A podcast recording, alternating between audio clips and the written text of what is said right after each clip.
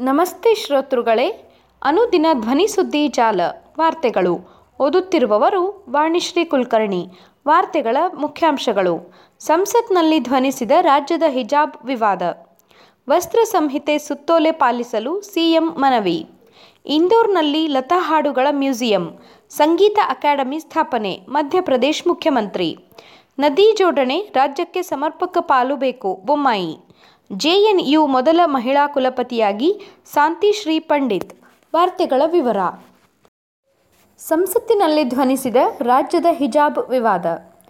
ದೇಶದಾದ್ಯಂತ ವ್ಯಾಪಕವಾಗಿ ಚರ್ಚೆಯಲ್ಲಿರುವ ಕರ್ನಾಟಕದ ಹಿಜಾಬ್ ವಿಚಾರವನ್ನು ಪ್ರತಿಪಕ್ಷಗಳು ಸಂಸತ್ನಲ್ಲಿ ಪ್ರಸ್ತಾಪಿಸಿದವು. ಈ ಕುರಿತು ಸೋಮವಾರ ಸಂಸತ್ತಿನಲ್ಲಿ ಮಾತನಾಡಿರುವ ಕೇರಳದ ಕಾಂಗ್ರೆಸ್ ಸಂಸದ ಟಿಎನ್ ಪ್ರತಾಪನ್, ನಾವು ನಮ್ಮ ಭಾರತವನ್ನು ಎಲ್ಲಿಗೆ ಕೊಂಡೊಯ್ಯುತ್ತಿದ್ದೇವೆ ಎಂದು ಪ್ರಶ್ನಿಸಿದರು. ಈ ದೇಶದ ವೈವಿಧ್ಯತೆಯನ್ನು ಕಳೆದುಕೊಳ್ಳಲು ನಮ್ಮಿಂದ ಸಾಧ್ಯವಿಲ್ಲ. ವಿದ್ಯಾರ್ಥಿಗಳ ಸಾಂವಿಧಾನಿಕ ಹಕ್ಕುಗಳನ್ನು ರಕ್ಷಿಸಬೇಕಿದೆ. ಶಿಕ್ಷಣ ಸಚಿವರು ಈ ವಿಷಯದಲ್ಲಿ ಮಧ್ಯಪ್ರವೇಶಿಸಬೇಕೆಂದು ನಾನು ವಿನಂತಿಸುತ್ತೇನೆ ಎಂದು ಪ್ರತಾಪನ್ ಒತ್ತಾಯಿಸಿದರು. ಹಿಜಾಬ್ ಹೆಸರಿನಲ್ಲಿ ಶಿಕ್ಷಣಕ್ಕೆ ಅಡ್ಡಿ ಮಾಡುವ ಮೂಲಕ ದೇಶದ ಹೆಣ್ಣು ಮಕ್ಕಳ ಭವಿಷ್ಯವನ್ನು ಕದಿಯಲಾಗುತ್ತಿದೆ ಎಂದು ಕಾಂಗ್ರೆಸ್ ನಾಯಕ ರಾಹುಲ್ ಗಾಂಧಿ ಎರಡು ದಿನಗಳ ಹಿಂದೆ ವಾಗ್ದಾಳಿ ನಡೆಸಿದ್ದರು. ಹಿಜಾಬ್ ಧರಿಸಿ ಬಂದ ವಿದ್ಯಾರ್ಥಿನಿಯರಿಗೆ ಕಾಲೇಜುಗಳಲ್ಲಿ ಪ್ರವೇಶ ನಿರಾಕರಿಸಿದ ವಿಚಾರ ಉಡುಪಿ ಹಾಗೂ ಕುಂದಾಪುರದಲ್ಲಿ ವರದಿಯಾಗಿತ್ತು. ಬಳಿಕ ರಾಜ್ಯದ ಹಲವು ಕಾಲೇಜುಗಳಲ್ಲೂ ಇದೇ ರೀತಿಯ ವಿದ್ಯಮಾನ ನಡೆದಿತ್ತು. ಸದ್ಯ ಈ ವಿಚಾರವಾಗಿ ರಾಜ್ಯ ಹಾಗೂ ರಾಷ್ಟ್ರ ಮಟ್ಟದಲ್ಲಿ ಕಾಂಗ್ರೆಸ್ ಹಾಗೂ ಬಿಜೆಪಿ ಮಧ್ಯೆ ವಾಕ್ಸಮರ ತಾರಕಕ್ಕೇರಿದೆ. ವಸ್ತ್ರ ಸಂಹಿತೆ ಸುತ್ತೋಲೆ ಪಾಲಿಸಲು ಸಿಎಂ ಮನವಿ. ದೇಶದ ಶಾಲೆ, ಕಾಲೇಜುಗಳಲ್ಲಿ ಯಾವ ರೀತಿಯ ವಸ್ತ್ರ ಸಂಹಿತೆ ಇರಬೇಕು ಎಂಬುದನ್ನು ದೇಶದ ಸಂವಿಧಾನ ಸ್ಪಷ್ಟವಾಗಿ ತಿಳಿಸಿದೆ. ವಸ್ತ್ರ ಸಂಹಿತೆ ಸಂಬಂಧ ಸರ್ಕಾರ ಈಗಾಗಲೇ ಹೊರಡಿಸಿರುವ ಸುತ್ತೋಲೆಯನ್ನು ಪ್ರತಿಯೊಬ್ಬರೂ ಪಾಲಿಸಬೇಕು ಎಂದು ಮುಖ್ಯಮಂತ್ರಿ ಬಸವರಾಜ ಬೊಮ್ಮಾಯಿ ಮನವಿ ಮಾಡಿದರು. ಸೋಮವಾರ ದೆಹಲಿಯಲ್ಲಿ ಸುದ್ದಿಗಾರರೊಂದಿಗೆ ಮಾತನಾಡಿದ ಅವರು, ವಿದ್ಯಾರ್ಥಿಗಳಿಗೆ ವಿದ್ಯಾರ್ಜನೆ ಮುಖ್ಯ. ಪರೀಕ್ಷೆಗಳು ಹತ್ತಿರ ಆಗುತ್ತಿರುವುದರಿಂದ ಹಿಜಾಬ್ ಮತ್ತು ಕೇಸರಿ ಶಾಲಿನ ಕುರಿತು ಗೊಂದಲ ಉಂಟು ಮಾಡಬಾರದು ಎಂದು ಕೋರಿದರು. ಈ ಬಗ್ಗೆ ಹೈಕೋರ್ಟ್ನಲ್ಲಿ ರಿಟ್ ಅರ್ಜಿ ಹಾಕಲಾಗಿದ್ದು, ವಿಚಾರಣೆಯ ನಂತರ ತೀರ್ಮಾನ ಹೊರಬೀಳಲಿದೆ. ಅಲ್ಲಿಯವರೆಗೆ ಸುತ್ತೋಲೆಯನ್ನು ಪಾಲಿಸಬೇಕು. ಯಾರೂ ಶಾಂತಿಯನ್ನು ಕದಡುವ ಕೆಲಸಕ್ಕೆ ಮುಂದಾಗಬಾರದು ಎಂದು ಅವರು ಹೇಳಿದರು. ಇಂದೋರ್ನಲ್ಲಿ ಲತಾ ಹಾಡುಗಳ ಮ್ಯೂಸಿಯಂ, ಸಂಗೀತ ಅಕಾಡೆಮಿ ಸ್ಥಾಪನೆ, ಮಧ್ಯಪ್ರದೇಶ್ ಮುಖ್ಯಮಂತ್ರಿ ಶ್ರೇಷ್ಠ ಗಾಯಕಿ ಲತಾ ಮಂಗೇಶ್ಕರ್ ಅವರ ಸ್ಮರಣಾರ್ಥ ಮಧ್ಯಪ್ರದೇಶದ ಮುಖ್ಯಮಂತ್ರಿ ಶಿವರಾಜ್ ಸಿಂಗ್ ಚೌಹಾಣ್ ಸೋಮವಾರ ಇಲ್ಲಿ ಒಂದು ಸಸಿ ನೆಟ್ಟರು ಅಲ್ಲದೆ ಗಾಯಕಿಯ ಜನ್ಮಸ್ಥಳವಾದ ಇಂದೋರ್ನಲ್ಲಿ ಸಂಗೀತ ಅಕಾಡೆಮಿ ಮತ್ತು ಅವರ ಎಲ್ಲ ಹಾಡುಗಳ ಮಾಹಿತಿ ನೀಡುವ ಒಂದು ಮ್ಯೂಸಿಯಂ ಸ್ಥಾಪಿಸುವುದಾಗಿ ಇದೇ ವೇಳೆ ಘೋಷಿಸಿದರು. ಇಂದೋರ್ನಲ್ಲಿ ಗಾಯಕಿಯ ಪುತ್ಥಳಿಯನ್ನು ಸ್ಥಾಪಿಸಲಾಗುವುದು.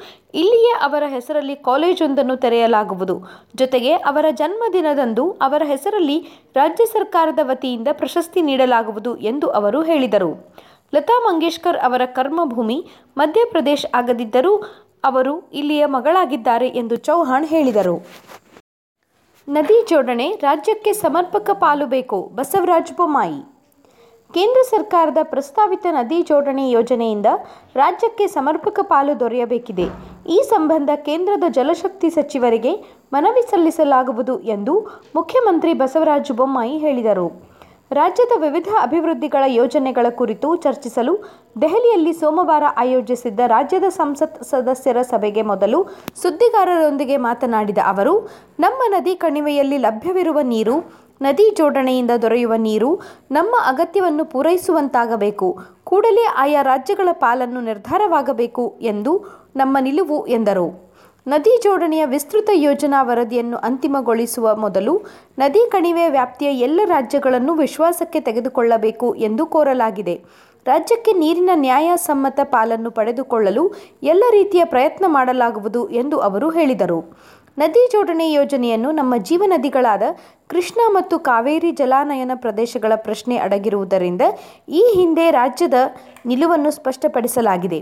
ನೀರಿನ ಸಮರ್ಪಕ ಪಾಲು ಪಡೆದ ನಂತರವೇ ಯೋಜನೆಗೆ ಸಮ್ಮತಿ ನೀಡಲಾಗುತ್ತದೆ ಎಂದು ಅವರು ಒತ್ತಿ ಹೇಳಿದರು. ರಾಜ್ಯದ ಕಾನೂನು ತಂಡದೊಂದಿಗೆ ಮಂಗಳವಾರ ಸಭೆ ನಡೆಸಿ ಈ ಸಂಬಂಧ ಚರ್ಚಿಸಲಾಗುವುದು ಎಂದು ಅವರು ತಿಳಿಸಿದರು. ಜಲಸಂಪನ್ಮೂಲ ಸಚಿವ ಗೋವಿಂದ್ ಕಾರಜೋಳ್ ಈ ಸಂದರ್ಭದಲ್ಲಿ ಹಾಜರಿದ್ದರು. ಜೆಎನ್ಯು ಮೊದಲ ಮಹಿಳಾ ಕುಲಪತಿಯಾಗಿ ಶಾಂತಿ ಶ್ರೀ ಪಂಡಿತ್.